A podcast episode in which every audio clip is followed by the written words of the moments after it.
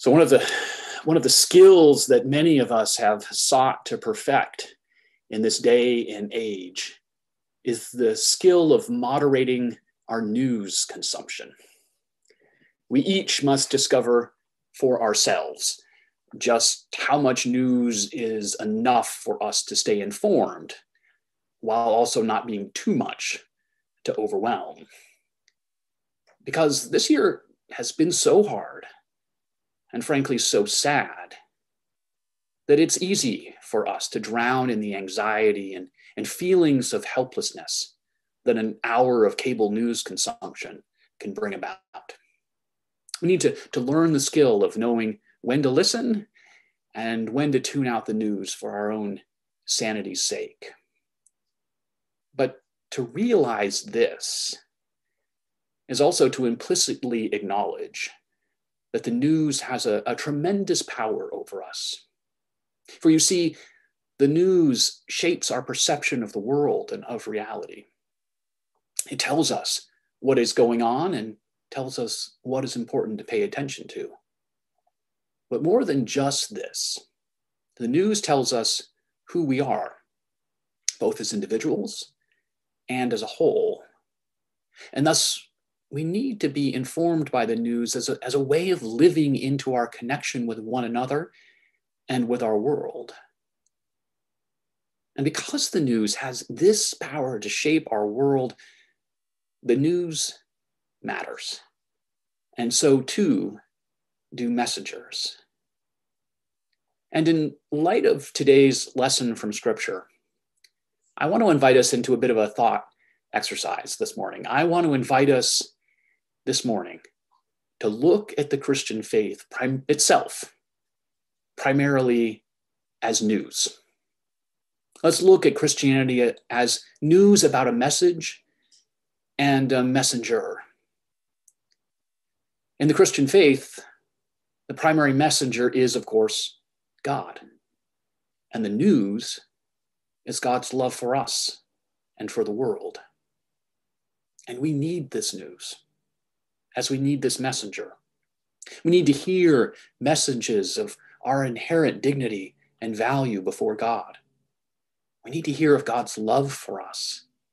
And we need to hear of God's call to work for justice and peace in this broken world. A fundamental component of the Christian faith is that God is a God of messages, a God of news. Now, at its best, Christianity does place a high value on reason and logic, but it also insists that reason in and of itself is incomplete. We need revelation, which is another way of saying we need the news. We need God to reveal God's self to us and to share a message with us. We need the gospel, which, after all, means good news. Seen as a whole, the biblical story is a, is a narrative of God's often joyous and often troubled interactions with human beings.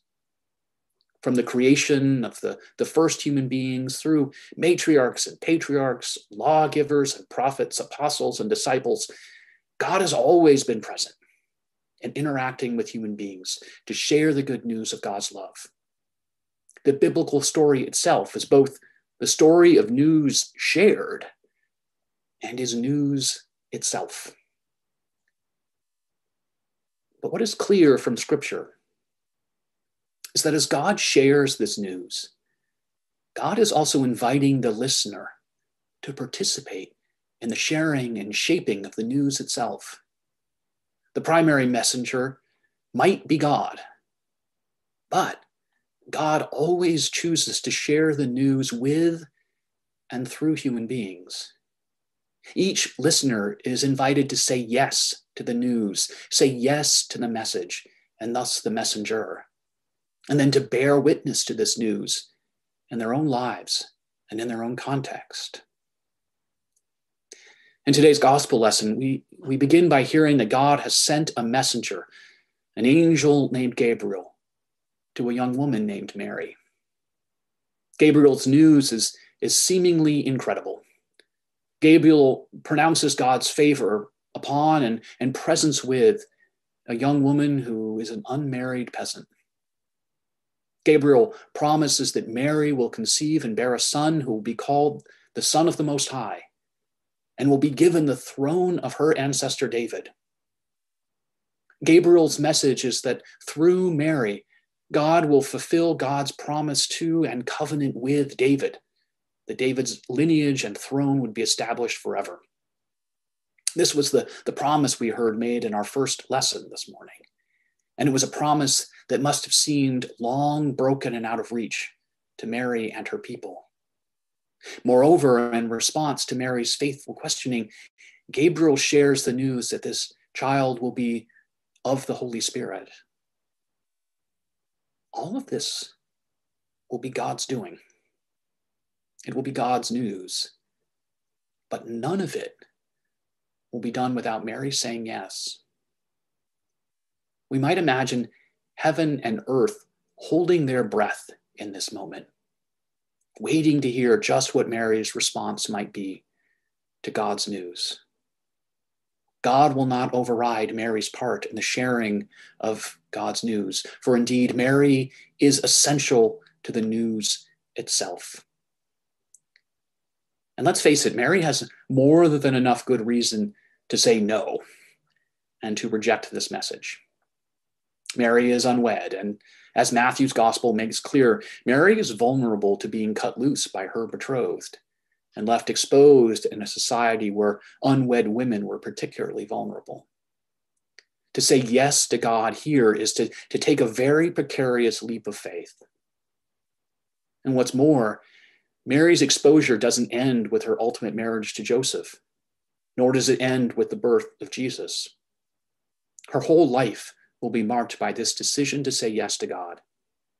Tragedy will always hover over her life and the life of her child. Mary's yes does not spare her the, the fear that would come with Jesus' public ministry, nor the grief that would come with his execution. For Mary, saying yes to God will mean danger in the world. For Mary, peace with God will mean conflict with the world. Nonetheless, Mary does say yes to God's message. Let it be to me according to your word, she says to Gabriel, and thus she says to God. It is a, a brash and audacious yes. She makes it with seemingly reckless abandon. She will not be spared the pain of her pronouncement.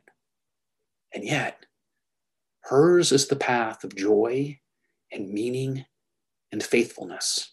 Hers is the path of blessing and favor, both for her and for us. And in saying yes, she becomes a sharer and shaper of the message.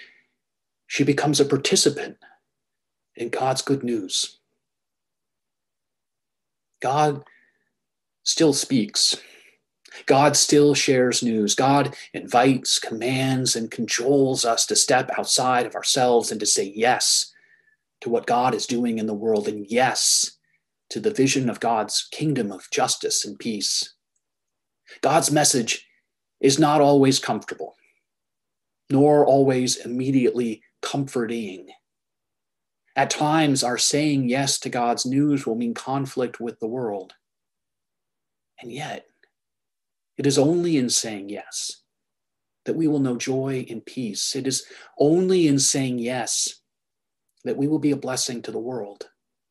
It is only in saying yes that we will be able to embody and incarnate God's love. We should not see Mary as an anomaly. Rather, she is a paradigm. Yes, she plays a pivotal role in the salvation of the world. Yes, in this way, her role is critical and unique. And yet, her saying yes to God is utterly normal. It is something for the everyday. It is simply ordinary. Each of us is invited in our own lives to say yes to God's good news. Each of us is called to live a life of faith and trust as Mary lived. Each of us is called to say yes to God's message of love and forgiveness and grace. And each of us is called to take our part in the sharing of this message through our words and our deeds. Mary said yes to God's good news and became both a messenger and indeed a message. Let it be with us as well. Amen.